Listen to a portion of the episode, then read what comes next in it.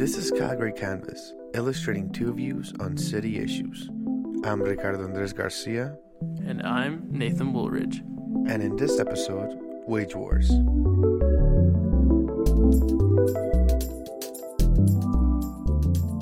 In this episode, we will hear from two sides of Alberta's minimum wage increase.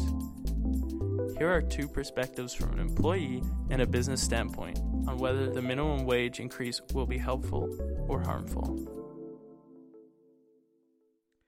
I was looking for someone who would be best to talk to about the struggles of making a low working wage. The first thing that came to my mind was to sit down with somebody from the service industry.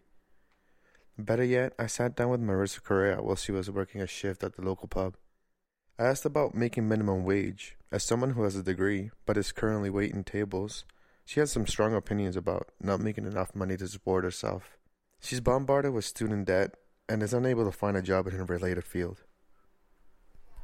about myself. My name is Marissa. I work in a restaurant that shall be unnamed. um, I have a bachelor's degree in kinesiology. I graduated in June, and I will be returning to school in the fall. Nice. Yeah. Um, so you're um, you're serving. How long have you been serving for? I have been serving or working in the service industry for eight years. Here, we um, have a tip out. So 4.5% goes to the house, and 2% goes to the bar during the day. And then Friday, Saturday, and Thursday, they get 3% to the bar.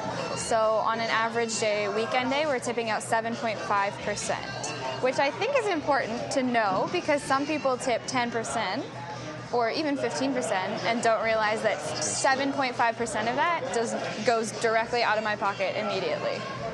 So if they tip 10%, I'm making 2.5% off of that bill. Bastards. Yeah. Who, do, who does that? yeah. Who does that? yeah. I know someone here had a table a while back and they were like, yeah, so minimum wage going up. And their server was like, yeah. And they're like, do you feel like you're going to get tipped less? And she was like, no. And they were like, well, we feel like we need to tip less because your minimum wage went up. And she's like, oh, okay. well, you're, you're wrong. like, get fucked. Yeah, so I don't know. But that was one table. But I personally haven't been affected by it, and I don't think that we should be affected by it personally.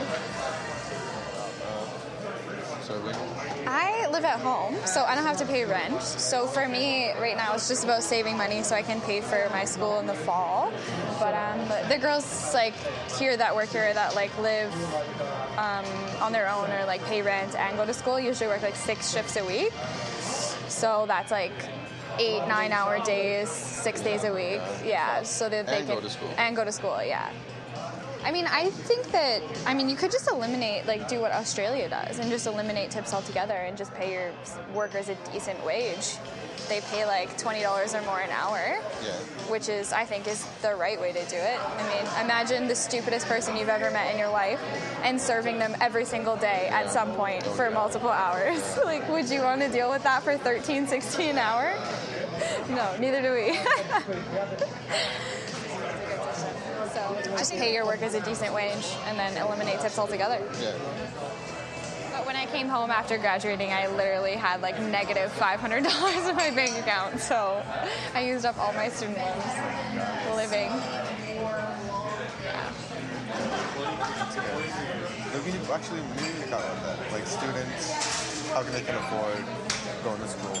What's the best way to do it? I don't know if there is a best way to do it. Like one end suffers, right? Like you're either your grades suffer because you have to work, or like you don't work and your grades are good, but you um, are, have no money. Like you can't do anything extra, like outside of like go, like you can't even go to the bar with your friends or anything, right? You're always counting dollars. It's so stressful. so yeah, I don't know how they do it. They just need a better system, like maybe. Like other places where you get free education would be great. So everybody's happy. For How what? can everybody be happy?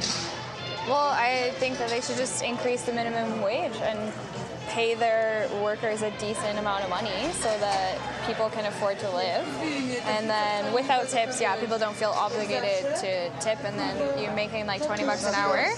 And I know people are like, well, why should I pay people that much that work in the like uh, this industry or whatever? But I mean, the service industry is the most thankless industry you will ever encounter in your entire life.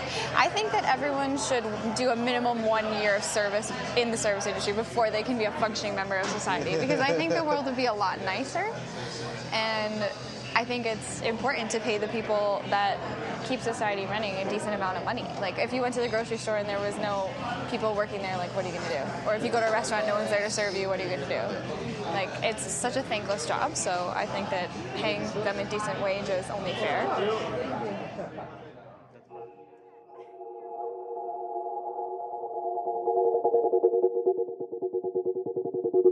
You're listening to Calgary Canvas. So far on this episode, we've heard from Marissa Corea, a student and a server at a local pub in Calgary. She thinks that maybe we should focus on a living wage instead of a minimum wage for those people who make minimum wage anyway, who are mostly students. Next, we will hear from Scott Crockatt. Scott's the Director of Communications at the Calgary Chamber of Commerce. The Chamber represents many small and medium sized businesses in the city of Calgary. I sat down with Scott at the Chamber's downtown office to speak about the Chamber's stance on the minimum wage issue. The Chamber of Commerce is an independent, not for profit organization. We're 127 years old, so we're actually a little bit older than the city itself is. Uh, we predate that by a bit.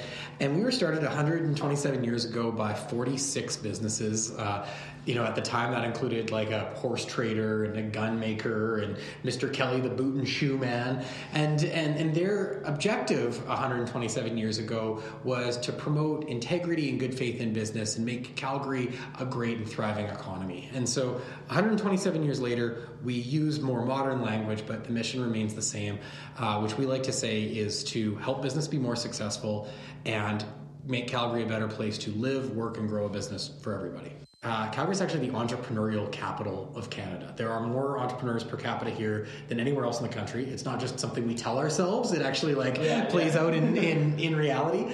And so, more than 85% of our members would be traditional small businesses of under 100 employees and, and oftentimes under 50. And then uh, there's smaller numbers who are in the medium category and the large category. And so while we advocate for all of those, we really think a big part of our job is to give voice to the little small mm-hmm. businesses, the corner stores and the restaurants that don't always, you know, have, uh, have a seat in the halls of power in in my backstory, I've been an entrepreneur in the past, and and a and a barista and and a minimum wage worker as in my first couple of jobs uh, working at movie theaters. Uh, so I come from a marketing background, and my role here has a lot to do with communications and marketing, and that involves working with our members to understand what's going on in their businesses, surveying them, doing focus groups with them, understanding the challenges that they're facing, and sort of communicating that back to uh, other departments here, like the policy department that comes up with ideas to share with governments to, to help those folks, or communicating them to the media, sort of letting the media know what's going on in the small business community in Calgary. And I think it's the best job in the world. Mm-hmm.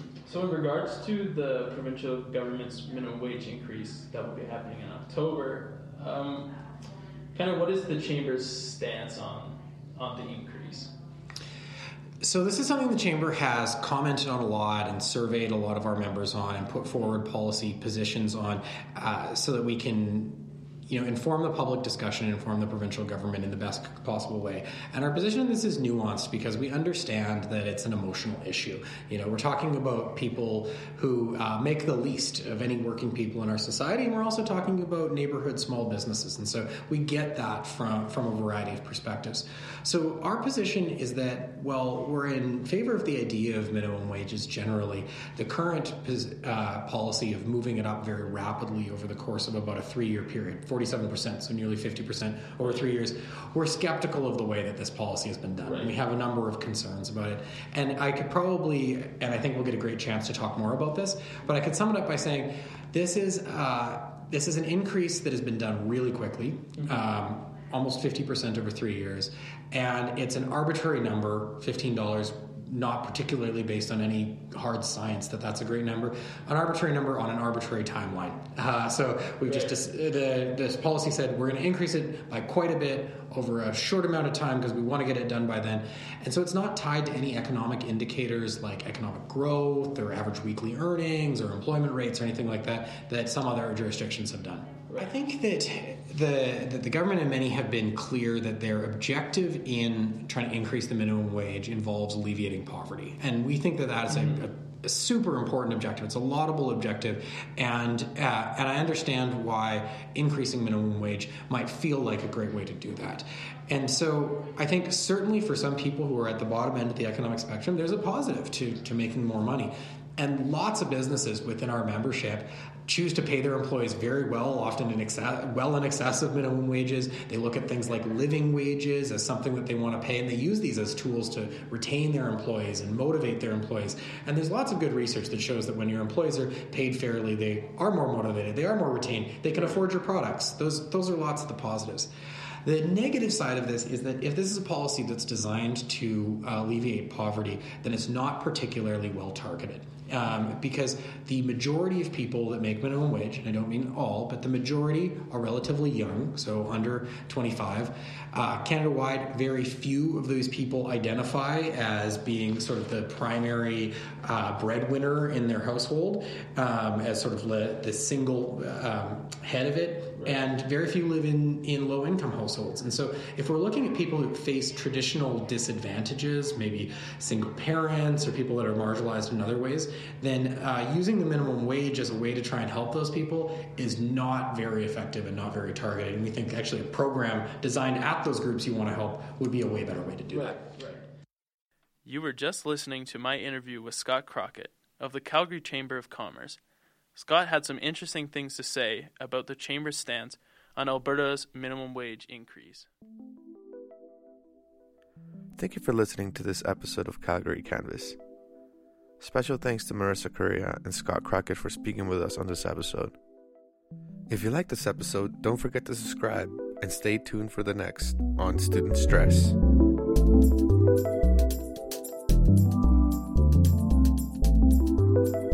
This show was brought to you by the Calgary Journal. Feel free to pick up a copy from our newsstands, and don't forget to follow us on social media for more local news.